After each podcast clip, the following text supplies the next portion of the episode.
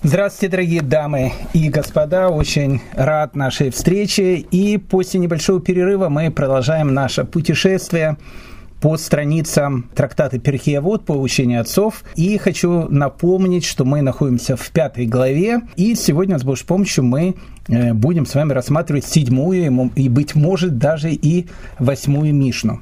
Перед тем, как мы э, начнем рассматривать седьмую Мишну, хочется напомнить о том, что вся пятая глава, она э, такая цифровая, э, потому что до этого все шесть Мишен, они были посвящены числу 10.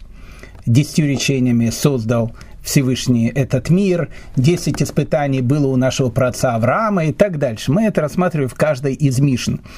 И вот э, в седьмой Мишне, такое совпадение, во всяком случае в этом издании, потому что издания Мишен немножко разные. Мишна-то одинаковая, я имею в виду разделение Мишен, наверное, немножко разное, поэтому, ну, в общем, э, скажем, таком признанном издании это действительно седьмая Мишна. Поэтому вот такое совпадение, седьмая Мишна, и вот мы переходим к числу семь.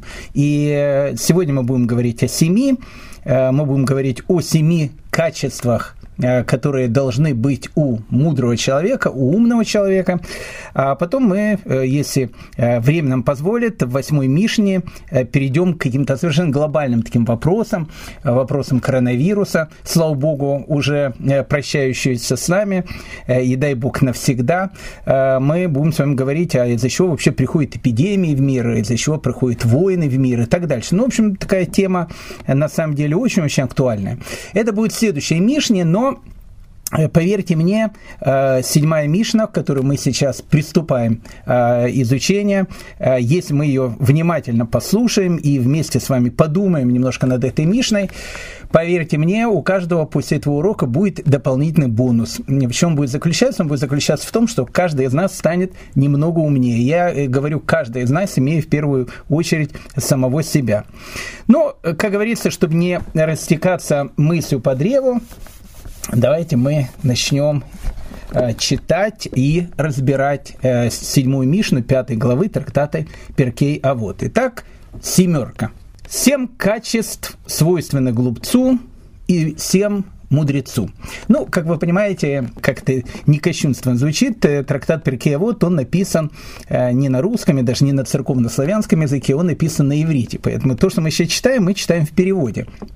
Поэтому то, что тут э, переводится словом «глупец», э, в оригинале э, значится словом «голем». Э, и тут э, каждый, наверное, себе представляет Прагу, э, тихие пражские улочки, район Йозефов, э, район, где когда-то находилась... Э, известнейшая э, во всей Европе еврейская гетто Мораль из Праги и его известный голем. Э, тут ли это самый голем, э, который находится на чердаке Староновой синагоги, или не тот этот голем, мы, в общем, постараемся разобраться. Но, как бы там ни было, давайте мы, перед тем, как мы начинаем изучать седьмую Мишну, все-таки переведем. Глупец в оригинале обозначается голем. Почему голем переводится как глупец, а не как робот или как какое-то другое слово? Будем разбираться, у нас есть еще время. Итак, семь качеств свойственны глупцу и семь качеств мудрецу. Мудрец не говорит в присутствии того, кто старше и мудрее его, и не перебивает собеседника, и не торопится с ответом, спрашивает по существу и отвечает, как требуется, на первый вопрос отвечает в первую очередь, а на последний в последнюю, по порядку. О том, чего не слышал, говорит «я не слышал» и признает истину. Качество глупца противоположны. Итак, друзья мои э, дорогие, мы подходим сейчас э, ну, к источнику мудрости. Э, ни много ни мало, но действительно источник мудрости, потому что каждое из слов, которое тут написано, оно действительно дорогого стоит. То есть оно вообще всего стоит, потому что, как вы помните, когда 13-летний царь Соломон, царь Шламо, разговаривал со Всевышним, и Всевышний спросил у него, проси, что ты хочешь, я все тебе дам молодой человек, и он сказал, Всевышний, мне не надо вообще ничего, дай мне только одну вещь, дай мне мудрость. И Всевышний ему сказал, молодец, мальчик, потому что ты не просил ни богатства, ни каких-то почестей, и, и еще не, ты не просил многих тех вещей, которых можно было бы человеку попросить, чисто материальных, ты просил мудрости, и это очень правильная просьба. Почему? Потому что если у тебя будет мудрость, у тебя будет все остальное. Так вот, в условиях всемирного экономического кризиса оказывается, что мудрость – это самый главный товар, который есть у нас. А наша Мишна, она действительно посвящена тому, как быть мудрым человеком.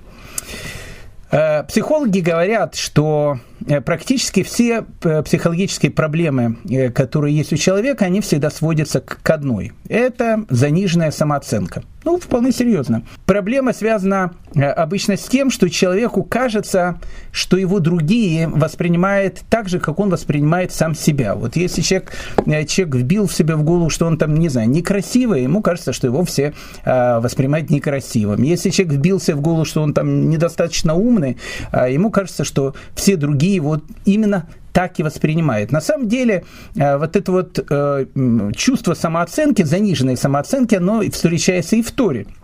Если вы помните, когда еврейский народ должен был войти в землю Израиля, он попросил у э, Моисея, у Машера Бейну, чтобы э, он послал в землю э, Израиля Мироглим, то, что по-нашенски переводится штирлицев, разведчиков, шпионы это вражеские, наши это разведчики, разведчиков послать, чтобы они посмотрели землю, в которую должен войти еврейский народ. И вот 12 разведчиков зашли, смотрели всю эту землю, и 10, кроме двух, два у нас положительные, это Калев и, и это Ишу Бинун, которые восхваляли землю Израиля. Десять, э, они не то, что ее говорили, что она плохая, они говорили, что она очень хорошая, но говорили, что в этой земле есть много различных э, экономических э, проблем. С работой там э, не всегда э, можно ее найти, языковые проблемы и так дальше. Ну, в общем, много разных проблем. И в частности э, написано о том, что эти разведчики увидели Анаким. Анаким это такие великаны, э, не будем сейчас говорить, кто это такие.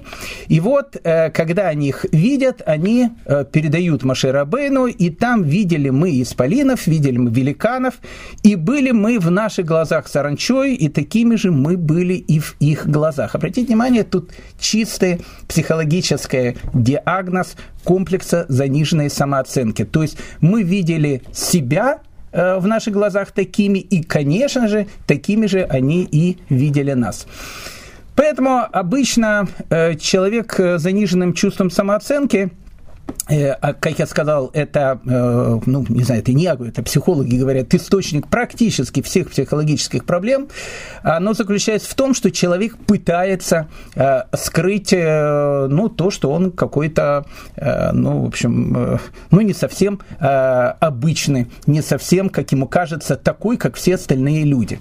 Поэтому, как правило, если вы встречаете начальника, который постоянно орет, по каждому поводу, не знаю, там швыряет все, там документы бросает, э, там, э, знаете, тарелки разбивает и еще делает какие-то вещи поверьте мне, э, вы имеете дело, скорее всего, не с психопатом, опять же, если это не диагноз, а, а если речь идет не о психологическом, психическом диагнозе, а о каких-то психологических проблемах, поверьте мне, вы имеете дело с человеком, у которого заниженная самооценка. Почему? Потому что тот человек, которому кажется, что, э, как в анекдоте говорят, доктор меня все там игнорирует, и доктор говорит следующее, э, так вот, как, как если человеку кажется о том, что его все игнорируют, он пытается доказать всем, и в первую очередь самому себе, о том, что он важный, о том, что он может там поорать, он может там покричать и так дальше.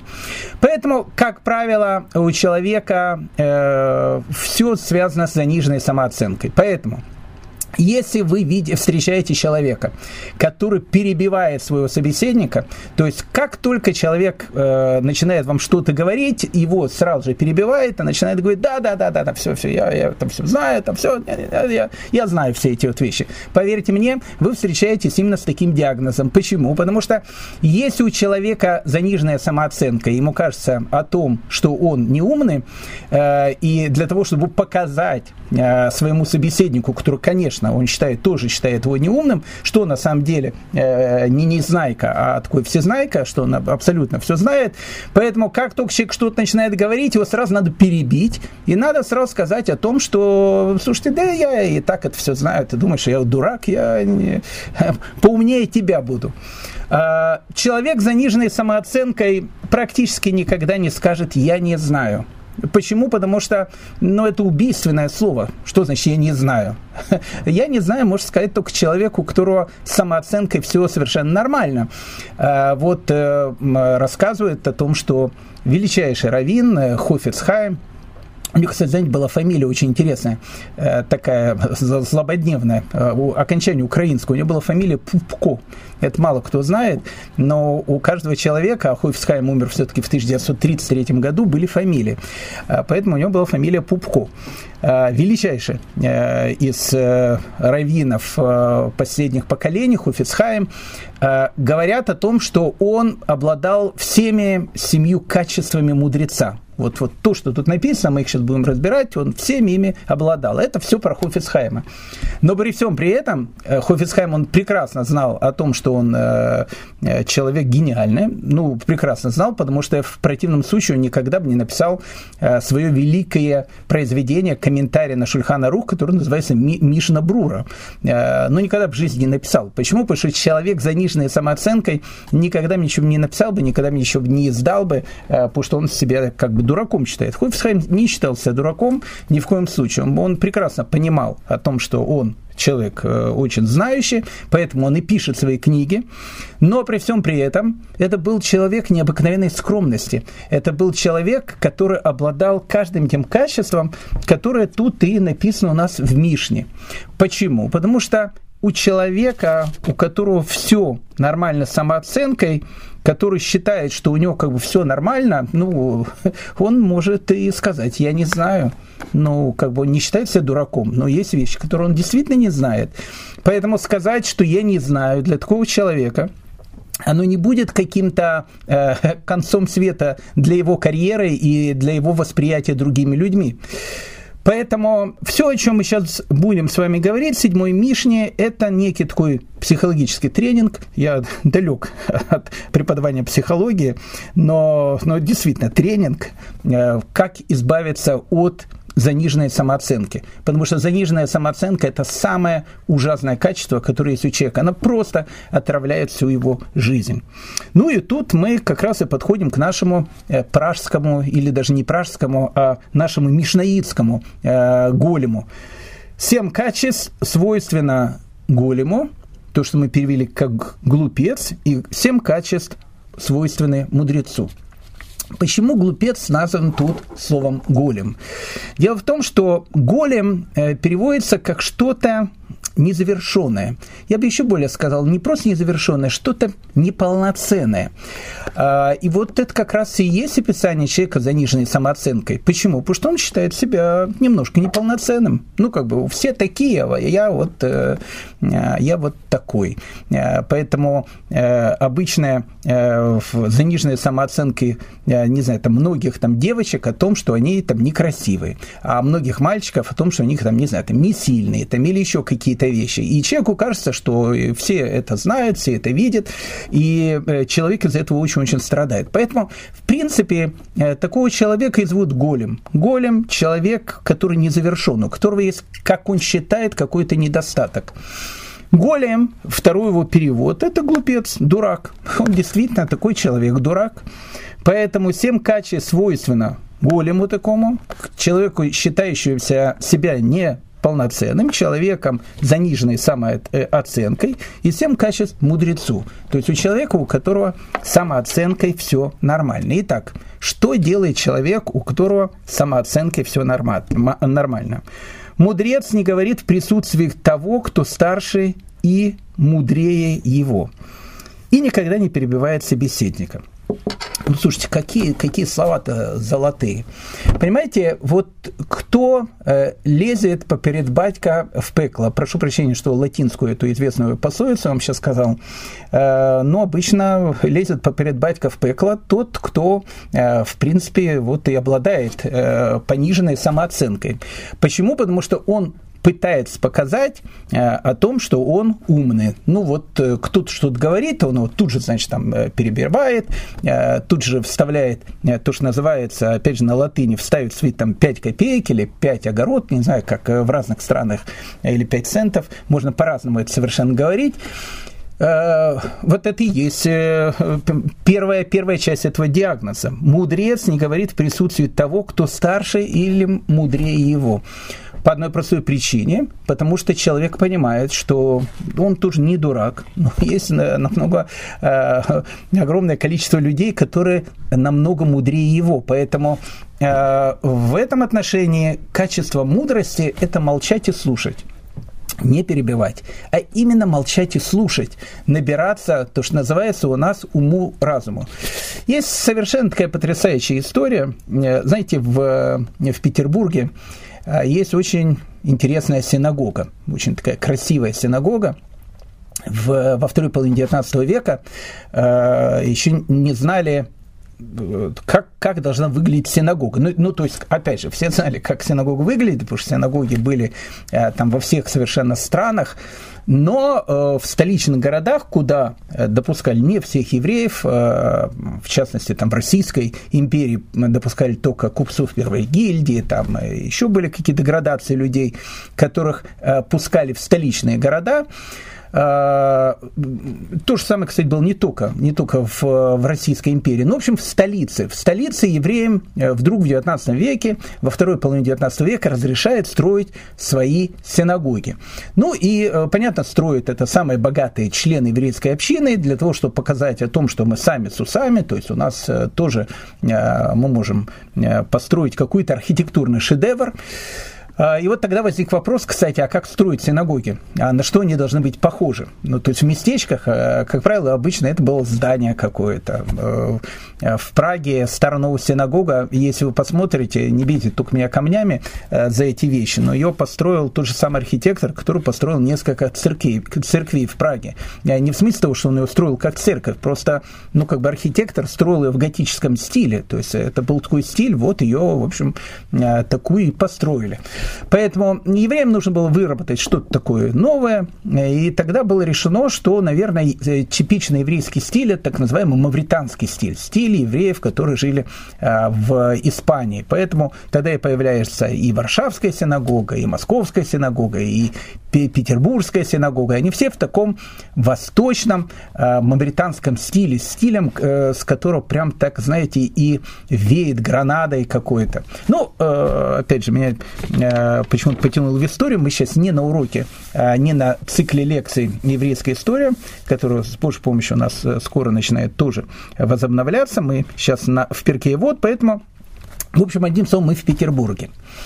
А, во втором половине XIX века э, петербургская еврейская община пригласила э, стать раввином города совершенно необыкновенного человека, Раф Исхака Блазера, который вошел э, в еврейскую историю под именем Рав, э, Раби Ицек Ицхале Петербургер, то есть э, тот, который был из Петербурга, Раф Искалы, Блазер из э, Петербурга. Это был великий человек, Э, он просто был сам по себе великий человек, и он был учеником великого человека. Он был учеником человека, который ну, стал тем человеком, который является родоначальником такого движения, которое называется мусар. Мусар – это вот люди, которые изучают этические аспекты Торы, этику, еврейскую этику.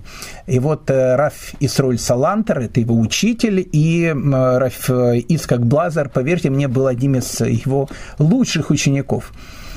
Э, так вот, рассказывают, что однажды в Петербурге, совершенно правдивая, кстати, история, э, должны были собраться представители разных э, общин, величайшие раввины, и, э, понятно, они собрались в Петербургской синагоге, там был такой съезд, а, и как бы главным приглашенным на этот съезд был величайший такой э, раввин, который звали Рафьосиф Дов Соловейчик из города-героя Бриска. Бриск это, это Брест. И э, Раф э, Йосиф Дов Соловейчик, он как бы является родоначальником династии раввинов, которую называли Бритские равы. Э, у них э, это целая-целая была такая э, плеяда величайших, величайших людей. Они все, это все потомки этого великого человека, Раф Йосиф Дова Соловейчика. Э, целое направление такое э, в литовском иудаизме. Это такой бриски, брески э, в такой способ учения. Ну, как бы там ни было, опять же, отходим от главной темы. И вот Рафьосиф Дув Соловейчик, он был как бы сам почетный равен, который, который пришел, и Раф Ицхак Блазер, который всегда считал когда он видел какого-то человека, великого человека, он всегда предпочитал молчать и слушать, что говорят великие люди. Не перебивать, не вставлять 5 копеек, а вот слушать.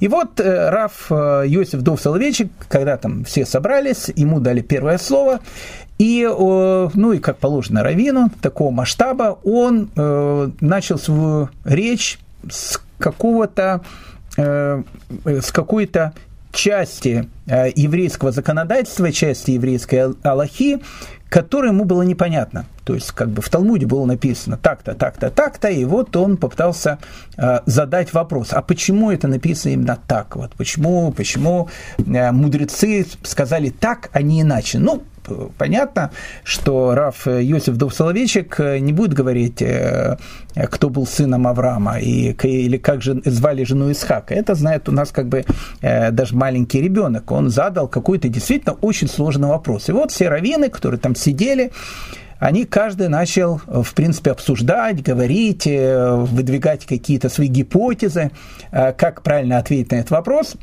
Единственное, кто молчал, это молчал Раф Исхак Блазер – молчал. Э, и вот когда там все, ну не все, там практически все раввины высказались, э, только главный раввин Петербурга ничего не сказал. Он так тихонько сидел, там смотрел, улыбался. Ну и когда как бы это все закончилось, э, все это мероприятие, Раф Йосиф Дов Соловейчик, Брискиров, вернулся в то место, где он остановился, в Петербурге и попросил у своего сына, чтобы он принес э, книгу, которую написал главный раввин Петербурга, которая называлась «При Ицхак». Э, захотел его посмотреть. Почему? Потому что он как бы э, засомневался, а действительно ли главный раввин в Петербурге является таким мудрецом, э, как о нем говорят. То есть, как бы действительно вопрос, который он задал, э, вопрос был действительно очень-очень сложный. Э, ну, как бы, как минимум, нужно было э, свои 5 копеек ставить, ну, как-то ответить, э, там, показать о том, что ты тоже, э, как мы сказали, сам с усами и, и так дальше. И, а главный раввин Петербурга молчал. И он говорит, дай-ка мне вот его книгу «Прицхак». Все его там хвалят, так еще посмотреть, ну, там есть человек э, даже в таких вопросах как не разбирается, что он в книге написал. И тут он открывает книгу, и открывает ее, представляете, прямо на том вопросе, который он задал публике. И видит, что тот же самый вопрос задавал себе главный раввин Петербурга, Раф Исхак Блазер, и дал на него ну, совершенно потрясающий ответ. Настолько потрясающий, что э, Раф Иосиф Дов Соловейчик был восхищен этим ответом. И на следующий день, когда он встретил Раф Исхак Блайзера, он сказал ему о том, что э, он просто преклоняется перед этим человеком. То есть он, э, он все понял, он понял, что Раф Ицкак Блазер э, не отвечал не потому, что он не знал, а он не отвечал, потому что он считал себя менее знающими, чем люди, которые там присутствовали, и он слушал. Он не вставлял 5 копеек, он слушал, он набирался мудрости. Кто так может поступить? Так может поступить только человек, у которого все нормально с самооценкой. Человек, который будет называться у нас голем. Давайте человека с заниженной самооценкой таки будем называть голем. То есть у человека, который чувствует себя, что он какой-то незавершенный, а, неполноценный, что у него есть какие-то проблемы, поверьте мне, кричал бы громче всех, вставлял бы свои пять копеек постоянно. Поэтому что характеризует мудреца? Человека, у которого все нормально с самооценкой – мудрец не говорит в того, кто старше ему или мудрее его. Он слушает. Это первая вещь. Вторая вещь. И не перебивает собеседника. Не перебивает собеседника. Послушайте, тот, кто перебивает э, собеседника, ну, понятно, что это, это тот, кто не слушает, потому что если он слушает, он никого не перебивает. А как мы сказали, перебивает собеседника, как правило, человек, который считает себя глупее своего собеседника. То есть он тоже хочет показать а, о том, что он что-то знает. Знаете, не хочется хвастаться, потому хвастаться мне совершенно нечем. Но много-много лет тому назад, когда я э, приехал в город-герой Москву, где, где я уже э, приехал на один год, и из Израиля я остался уже тут на многие годы, и так получилось, что, я, э, что э, мы организовали общину, у нас очень хорошая община, Дорови называется. Э, я вот помню, когда я только-только приехал, э, тут же меня все называется раз там, там Равгдали, там, и уже надо, может, в, э, тут возгордиться уже, вдруг стал раввином, но я так понимаю, кто такой настоящий Раф, я же из Израиля приехал, ну, как бы мы с женой договорились сразу, что мы это будем воспринимать как, э, ну, как, как шутку такую, Потому что как, как только ты перестанешь это воспринимать как шутку, тут же надо уезжать обратно. Это опасная вещь. Но э, не об этом я хотел сказать. И вот задают вопросы какие-то. И, и ты понимаешь о том, что надо отвечать, э, потому что если вдруг ты не ответишь, они скажут, ну ж ты такой, за такой равгдали, если на все вопросы не отвечаешь. Это как бы уже, э, уже как бы не совсем может быть а, рав, может быть с какими-то, может быть такой ряженый рав. И и как, ну, и как надо было поступать в данной ситуации, если ты не знаешь и вправду ответ на вопрос. Слава Богу, слава Богу, что я э, был уже научен э, опытом одного из моих учителей. Мы с ним однажды были там на шабате, и я помню, ему задавали вопросы э, разные, и на какой-то он отвечал, на какой-то он совершенно спокойно говорил, я не знаю. Ну, вот просто так говорил, я не знаю. А я, э, который еще, видно, тоже э, болел этими големскими какими-то проблемами, думал, ничего себе, почему, почему он не знает? Ну, как бы, я-то знаю, почему он не знает? И я к нему, я помню, подошел, спросил этот вопрос, он сказал, смотри, э, ну, как бы я не уверен, что мой ответ будет правильным, но зачем мне давать человеку тот ответ, который будет неправильный? Я лучше э, покажусь в его глазах незнающим, чем э, человек будет э, нарушать какой-то там закон, там, не знаю, я не говорю, что закон Торы, может, закон мудрецов, или поступит как-то неправильно. Поэтому то, что я знаю, я говорю то, что не знаю. Я не стесняюсь сказать, что я спрошу у моего учителя. Я подумал, ничего себе. Если мой учитель может спросить у своего учителя, то что говорит тогда обо мне? И я научился говорить «я не знаю». К первое время ну вот прямо мой вот этот галинизм э, прям вылазил. Ну вот просто сказать в этот слово «я не знаю», это просто надо было, не, не знаю, иметь какие-то силы, просто открыть рот, сказать «я не знаю». Потом как-то привык. Не потому, что я стал мудрецом, а потому, что я понял, что это правильно. Э, если человек отвечает «я не знаю», э, он в конце концов выигрывает. Почему? Потому что дураком себя считает человек заниженной самооценкой в своих глазах. Но это не обязательно, что так его считают другие люди.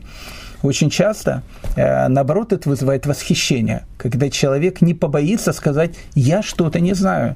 Я обязательно это спрошу, я постоянно э, как бы стараюсь совершенствоваться, постоянно стараюсь узнать что-то новое. Поэтому вот насчет перебивать и не перебивать собеседника. От кого мы видим, не перебивая собеседника, мы это учимся не от кого-то, а от, учимся от единственной реальности этого мира, от, от Кодыш Барагу, от Всевышнего. Э, когда Авраам говорит с, с, со Всевышним, э, и когда Всевышний сказал Аврааму о том, что он собирается уничтожить город-герой Сдом, Амуру и другие там э, другие Амуры, которые там были. И он Всевышний, в отличие от Авраама, он прекрасно знает о том, что в этих городах нету десяти праведников. Нет десяти праведников. И э, Авраам Авину начинает вот этот долгий диалог со Всевышним. А если там, ты не знаю, там есть там 60 человек, там, э, неужели не сохранишь город? Всевышний говорит, сохраню. А если, если там, не знаю, там 50 человек, там 40 человек, там 30 человек, ну, Тора, она не переводит всю эту десятиричную систему от 10 до 100, но многие вот эти вот блоки переводят. И Всевышний говорит, да, да, да, там это сохраню, а если там хотя бы есть 10 человек, неужели ты тогда не сохранишь этот город? Что Всевышний делает? Всевышний не перебивает собеседника. Всевышний знает о том, что в этом городе меньше 10 человек, и показывает нам совершенно потрясающий урок. Урок того, что даже если ты чего-то, э, что-то знаешь, что говорит тебе другой человек, это даже не просто культура, это качество мудрости, выслушать его и потом, потом что-то сказать. Маше Рабейну, э, когда э, вот еврейский народ в конце 40 -го года должен войти в землю Израиля, и подходит колено Гада, колено Рувена, половину колена Минаши и говорит о том, что у них там э, много скота, может ли, могут ли они остаться там за Иорданом, не перейти Иордан, не перейти в землю Израиля. И, всевы, и Машера Бейну, Моисей, э, говорит им э, целую такую речь о том, что что вы делаете, вы хотите опять грех разведчиков, который был, не хотите входить в эту землю и так дальше. Много говорит э, колену Гада и колену Рувена. И колено Гада и колено Рувена не перебивает Машерабейну, оно слушает, хотя не понимает о том, что Машерабейну сейчас э, не совсем, если так можно э, сказать, понял, хотя, опять же, он был величайший из пророков, он знал абсолютно все, о том, что их э, основная причина, почему они хотят остаться, не потому, что они не хотят завоевывать землю, потому что у них очень много скота, и им нужно большие очень пастбища. И поэтому они говорят, что мы обязательно с нашими братьями перейдем Иордан, обязательно будем участвовать в завоевании земли Израиля. Но потом, когда мы ее завоюем, можем ли мы остаться здесь? Ну что делает колено Гада и колено Рувена? Оно молчит. Молчит э, в тот э, самый момент, когда говорит э, Машерабыну, когда говорит Моисей. Поэтому мудрый человек никогда не перебивает собеседника. Особенно э, есть такие вещи, которые являются уже даже не э, признаком мудрости, а признаком просто культуры. Э, очень часто, ну не знаю, там человек э, приходит, э, начинаете, ну прошу прощения, там э, анекдот какой-то рассказывать. А ты этот анекдот уже э, говоришь, что это анекдот уже это не, даже не с бородой, а, а такой с бородищей такой огромный. И ты его уже там слышал 555 раз. Ну, конечно, можно сказать, человек тебе начинает рассказывать, а ты ему говоришь, да, надо, ладно, я это знаю, там все, все, проехали. Это обидная вещь. Это обидная вещь. Это, ну, как бы это, во-первых, это не культурно, во-вторых, это не мудро. Во-вторых, это не мудро. Если человек тебе что-то говорит, ты его должен выслушать. Опять же, если он не говорит тебе какую-то полную там глупость или не говорит тебе какое-то, э, не знаю, засловие, какое-то лошонара на другого человека. Особенно если идут э, вещи, связанные с какими-то словами Торы. Очень часто э, бывает так, что, не знаю, у меня это часто бывает, ребенок приходит э, со школы э, и говорит мне, пап, э, вот нам учитель там рассказал что-то. Я понимаю о том, что, э, скорее всего, то, что рассказал ему учитель, э, я тоже это знаю. Э, и можно, конечно, ребенок что-то говорит, а потом сказать, ну ладно, все, все нормально, там, э, все, и, в общем, куда-то куда убежать. Э, можно, конечно, так сделать, но можно так и потерять рычаги управления воспитания того ребенка, который тебе дал Всевышний, Поэтому всегда надо выслушивать другого человека. И знаете, я всегда ловлю себя на мысли, что каждый раз, когда ребенок э, приходит и говорит, папа, я сейчас тебе расскажу э, то, что учитель говорил нам в школе, всегда нахожу что-то новое для себя. По одной простой причине, потому что э, ну, в словах Тора особенно, я не говорю про анекдоты, про в словах Торы, даже если ты слышал эти слова 555 раз, дай человеку высказаться поверь мне, ты на 100% узнаешь что-то новое для себя. Поэтому это еще одно качество мудреца. Итак, продолжаем. Итак, мудрец не говорит в присутствии того, кто старше или мудрее его, это мы поняли, и не перебивает собеседника, это мы тоже поняли. И не торопится с, ответ, и, и не торопится с ответом. Ну, не торопится с ответом, э, это понятно. Ну, тут у нас есть э, даже не латинская народная пословица, а всем известная народная пословица э, «семь раз отмерим, один раз отрежь». То есть, э, ну, как бы торопиться с ответом, это, э, ну, это как бы тоже то, что называется, смех без причины, это признак дурачины. И вот, э, когда человек торопится с ответом, это, это плохое, плохое качество человека – плохое качество человека. Не то, что плохое качество, нет, может быть, оно и неплохое. Может, человек сам по себе и неплохой, но это тоже один из комплексов заниженной самооценки. Человек, у которого, еще раз, э, самооценка, э, самооценкой все нормально, э, если он что-то не знает, или если он, ну, как бы не уверен, что тот вопрос, который задает ему человек, он на 100% может ответить, он подумает перед тем, как, э, как скажет. Поэтому, ну, как бы это, э, я думаю, что не требует никаких объяснений. Это и так совершенно всем понятно. Хотя, опять же, все, что понятно, мы нарушаем тысячи раз. Поэтому не торопится с ответом, спрашивает по существу и отвечает как требуется. Еще раз, спрашивает по существу и отвечает как требуется. Что имеется в виду? Э, написано в Талмуде, сказал Рафхия, когда Раби говорит об одном трактате, его не следует спрашивать о другом. Это тоже признак мудрости.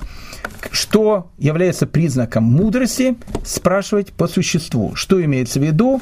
Если ты изучаешь какую-то тему э, или тебе преподают какой-то урок, не надо переходить на 25 каких-то, э, не знаю, там, противоположных э, тем. Э, человек тебе, там, не знаю, там рассказывает о квантовой физике, а ты ему раз и там спросишь, а вы не знаете, когда коронавирус, там, ВОЗ скажет, что он уже закончился. Ну, то есть, как бы, обычно, когда идет лекция, и человек задает какой-то вопрос, особенно тянет руку и задает какой-то, ну, совершенно вопрос не в тему, как правило, это тоже э, признак заниженной самооценки. Почему? Потому что человек, он хочет, э, ну, чтобы его заметили, что он тоже вот там потянул руку, тоже спросил какой-то вопрос. Поэтому качество мудрого человека, оно всегда заключается в том, что он всегда спрашивает по существу. То есть он не перескакивает от темы к теме. Кстати, э, тут же э, находится еще качество э, мудрого человека, которым я не совсем обладаю, не потому что я хочу в глазах уважаемых слушателей показаться таким самообличительным, чтобы все его уважали, вот он, а он еще при этом и скромный. Ну, действительно, не, обла, не, не, не обладаю, но, но, но очень хочу научиться. Вот, вот это вот качество спрашивать по существу, оно, знаете, вот есть такая очень, э, мне кажется, одна из самых важных еврейских черт. Э, ну, она не только еврейская, она, она общечеловеческая, но вот у евреев она очень часто развита вот если человек начинает что-то делать, пока он это не закончит, то не, не, не начнет заниматься чем другим. Вот прыгать э, с одной темы на другую тему – это та же самая проблема, которая тут написана. Иногда человек начинает… Э, у меня просто получается так, что я иногда могу читать, там, не знаю, 3-4 книги одновременно. Одну начал, потом как немножко надоело, другую начал, потом вернулся опять к этой, потом третью начал. Все. Это плохое, очень плохое качество характера. Не, не в смысле того, что я себя э, критикую, в смысле того, что действительно неправильно. То есть, ну, как бы, если ты начинаешь делать что-то одно, не надо перескакивать на что-то другое. Это тоже качество мудреца. Поэтому э, тут и написано, э, спрашивает по существу и отвечает как требуется. То есть он всегда спрашивает по существу, то есть он спрашивает по той теме, которая действительно э, ему важна, или та тема, которая обсуждается сейчас, э, он не переходит в какие-то, э, не знаю, там, тридесятые царства, то есть он спрашивает именно по существу, и отвечает как требуется, э, имеется в виду, что если у него спрашивают, э, какая сегодня погода, э, он не начинает э, говорить о том, что, а вы знаете, э, сегодня в Лондоне там хоронят английскую королеву, и начинает там э, рассказывать какие-то вещи. Очень часто бывают такие вещи. Э, чисто тоже еврейская черта отвечать вопросом на вопрос. Это не, не еврейская черта, это может быть не совсем правильная черта. То есть, если тебе задали вопрос, ты должен постараться по существу дать на него ответ. Почему? Потому что это тоже качество мудрости. Итак, э, еще одно качество мудрости э, не торопится с ответом и спрашивает по существу. Теперь и отвечает – как требуется, э, э, э, и отвечает, как требуется на первый вопрос отвечает в первую очередь, а на последний в последнюю, то есть по порядку. И это тоже еще одно из качеств мудрости. Если человеку задают сразу, там, не знаю, два-три вопроса, он не начинает отвечать там с вопроса последнего. То есть качество мудреца, самое главное качество мудреца, знаете, что это? Это порядок. Порядок – это необыкновенная, необыкновенная важная вещь. Э, вот у человека, у которого беспорядок э, на его столе, э, у него, как правило, беспорядок и в голове также.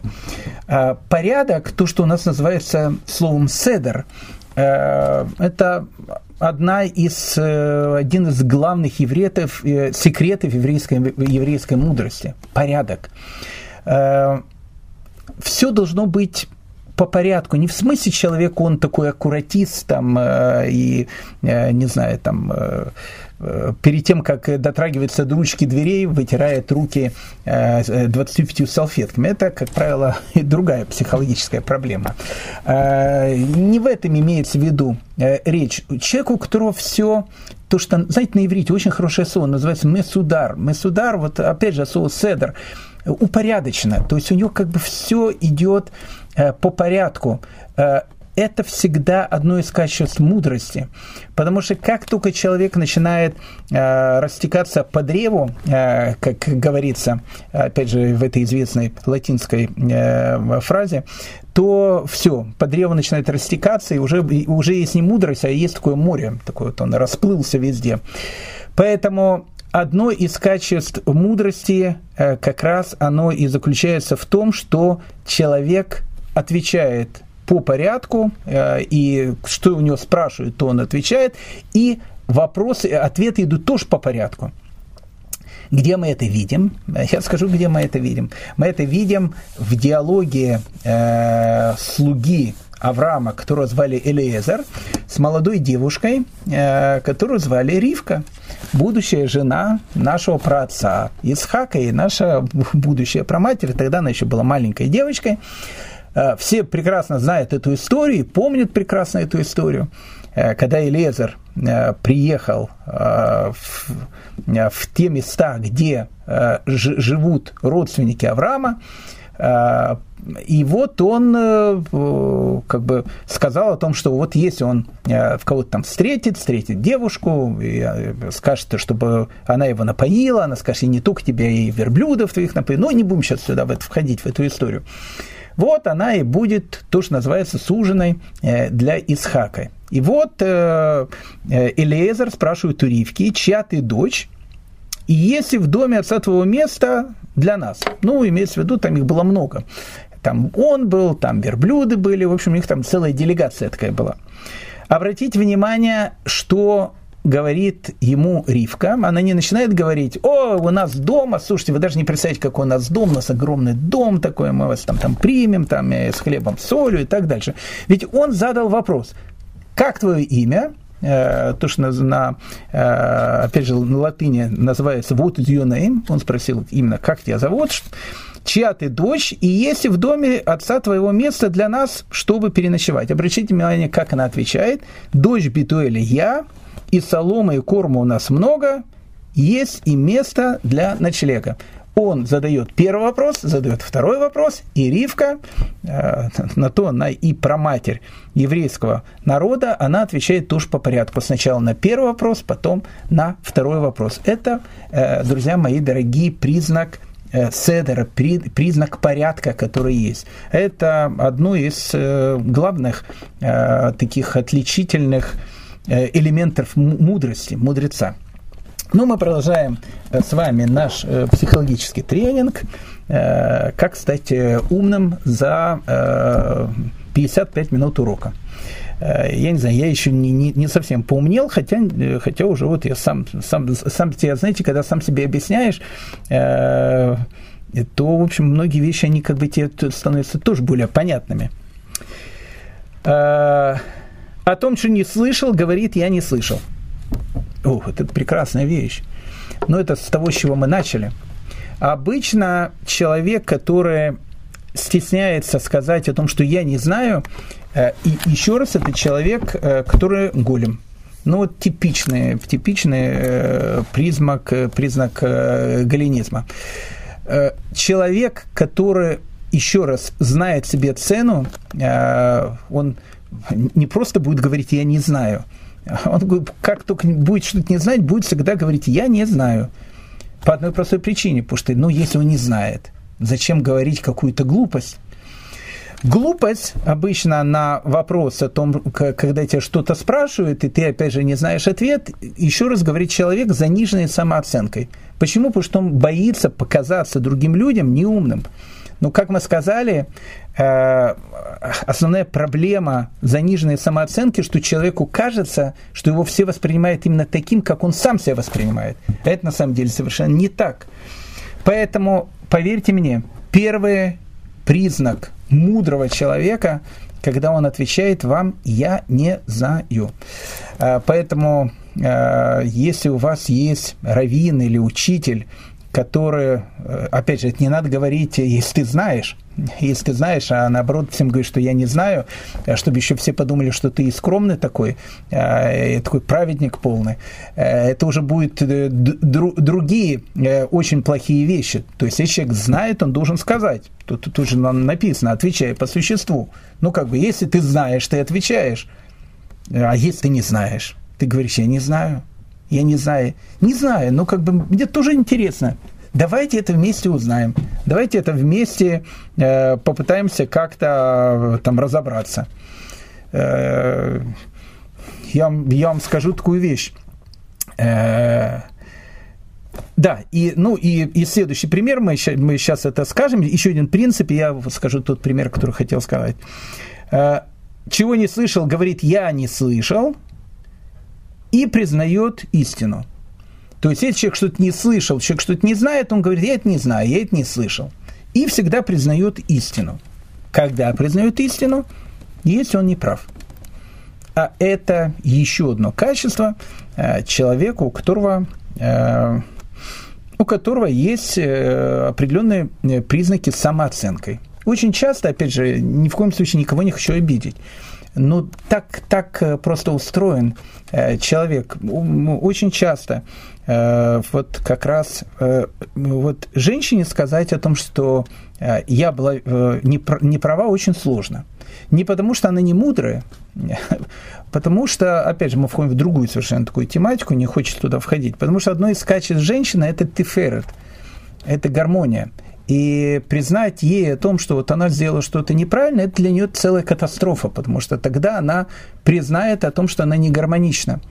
Поэтому э, если там жена что-то не признает э, о том, что она что-то сделала неправильно, э, то это еще как-то можно простить. А вот э, когда человек делает ошибку, и потом э, стесняется прийти и сказать о том, что то, что я вам говорил сейчас, это было неправильно, я сделал тут ошибку, я ошибся, э, это еще раз э, один из главных таких э, признаков того, что у человека еще раз с самооценкой какие-то большие проблемы. Есть известная история, опять же, это та история, которую я хотел как раз рассказать она связана, вот мы говорили с, э, про Глазера, который был главным раввин э, Петербурга. Так вот, его великий учитель Раф Исраэль Салантер э, – человек, который является основоположником вот этого движения, которое называется Мусар, один из крупнейших раввинов Э, второй половины XIX века. То есть он был не просто раввин, он был один из крупнейших раввинов. Это был, э, это был действительно гений, это был гениальнейший человек э, совершенно. И вот однажды Рафисроль Салантер, он рассказал историю, что когда-то он давал урок, и весь его урок был построен на какой-то концепции. Вот, вот он э, высказал какую-то идею, и на основании этой идеи вот он как бы хотел построить весь свой урок. И вот э, во время урока э, он спросил, есть ли какие-то вопросы перед началом урока, он объяснил какую-то тему, сказал, есть ли какие-то вопросы, и один из э, слушателей поднял руку и сказал, э, уважаемый э, Равин, э, Равину в лицо запрещено говорить о том, что он ошибается.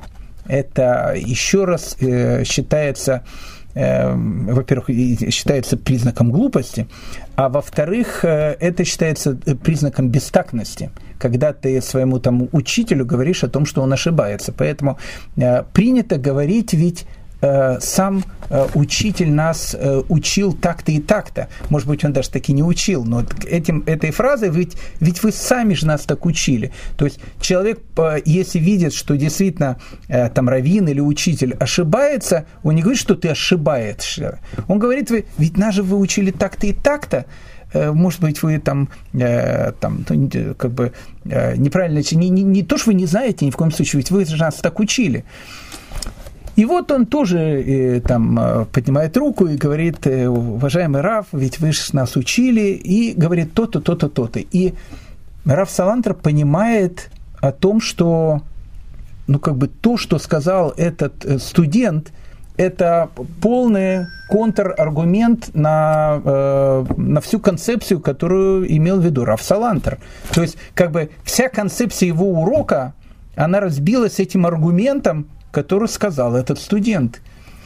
И Раф Салантер э, на секунду э, как бы задумался, э, потом посмотрел на него и сказал о том, что, знаешь, ты прав, ты прав, я как бы это не учел это. Ну, так как весь мой урок был основан на этой концепции, а сейчас я понимаю, что эта концепция неправильная, поэтому я, к сожалению, сегодняшний наш урок заканчиваю.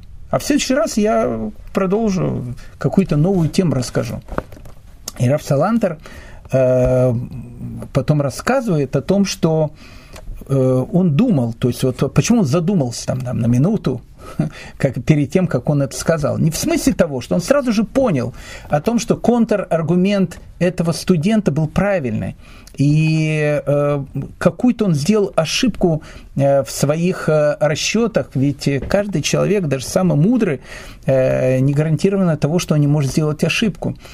И вот он думал, а как правильно сейчас поступить?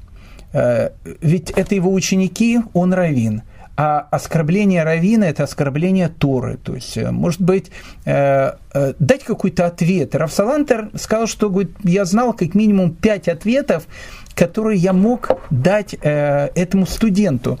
Но в глубине души он сказал, я сомневался о том, что это будет правильный ответ. Мне показалось, что то, что он сказал, это правильно. То есть я мог сойти, как бы эту тему убрать вообще. И ни в коем случае э, не принизить себя перед моими студентами. Но я посчитал, он говорит, что это будет неправильно. Потому что ведь они же учат Тору, и если я сейчас скажу какой-то неправильный аргумент, они его запомнят, и это будет неправильно. И Раф Салантер говорит, ты прав, ты прав, я ошибся и прекратил урок. Почему так сказал Рафсалантер?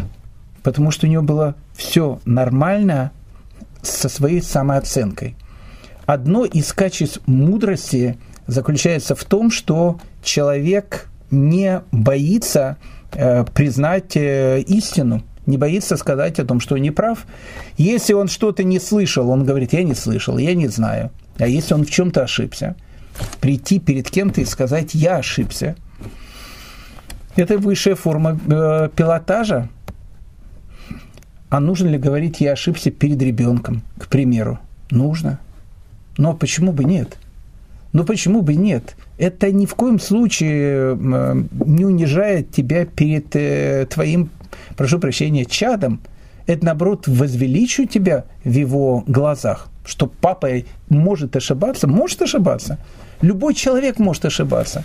Поэтому, если ты там ребенка наругал и понимаешь о том, что это было неправильно, ты не разобрался в том, что его там наругал. Конечно, можно э, все э, свести на нет и то, что называется, замять эту историю не, и, и дальше к ней не возвращаться. Но это неправильно, это не качество мудрости. Качество мудрости, если ты действительно сделал что-то неправильно, сказать, я не прав. Ну, как бы я ошибся. В следующий раз не ошибусь. Поэтому э, что мы учим из э, седьмой Мишны? Дорогие мои друзья, мы учим семь важнейших принципов э, того, чем, что выделяет человека и что делает его, его мудрым, и что отдаляет его от качества голема, глупца, человека, как мы сказали, с заниженной самооценкой. Итак, давайте послушаем еще раз эти золотые слова. Они же действительно золотые. Если просто вот э, ведь каждый, кто, кто сейчас слышит, э, я уверен, скажет, что, слушайте, ну тут же нет ничего нового. И он будет абсолютно прав. Тут нет ничего нового. Каждое слово, которое тут сказано, оно э, абсолютно э, известно совершенно каждому, э, каждому человеку. Поэтому нет ничего нового. Но самое э, страшное обычно в том, что э, то, что нам кажется э, общеизвестным, мы, как правило, на это и не обращаем внимания.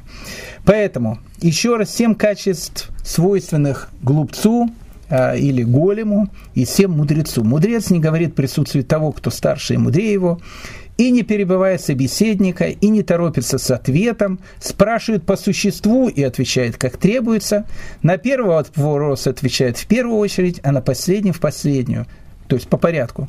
О том, чего не слышал, говорит «я не слышал» и признает истину. Качество же глупца противоположно. Итак, э, казалось бы, очень простой и легкий урок, но в этом уроке сосредоточена вся мудрость жизни, дорогие мои друзья. Э, я думаю, что мы на этом сейчас закончим наш урок, но, э, как положено по законам жанра, сразу дадим рекламу. Мишна номер 8, следующая Мишна, которая вот нам и скажет о секретах Э, как же так получилось, что э, у китайцев с лаборатории убежал э, этот самый коронавирус. Семь видов бедствий обрушиваются за мир, на мир за семь видов грехов. И тут будет написана причинно-следственная связь каких-то вещей, начиная от эпидемии, заканчивая цунами, бедствиями, войнами и так дальше. Очень интересная Мишна, Мишна номер 8, так что мы ее с вами с огромным удовольствием будем разбирать в следующий раз. А на сегодня я всех еще раз очень хочу поблагодарить, пожелать вам всего самого доброго и лучшего. И спасибо большое, что мы этот час были вместе и вместе учились мудрости. Счастливо!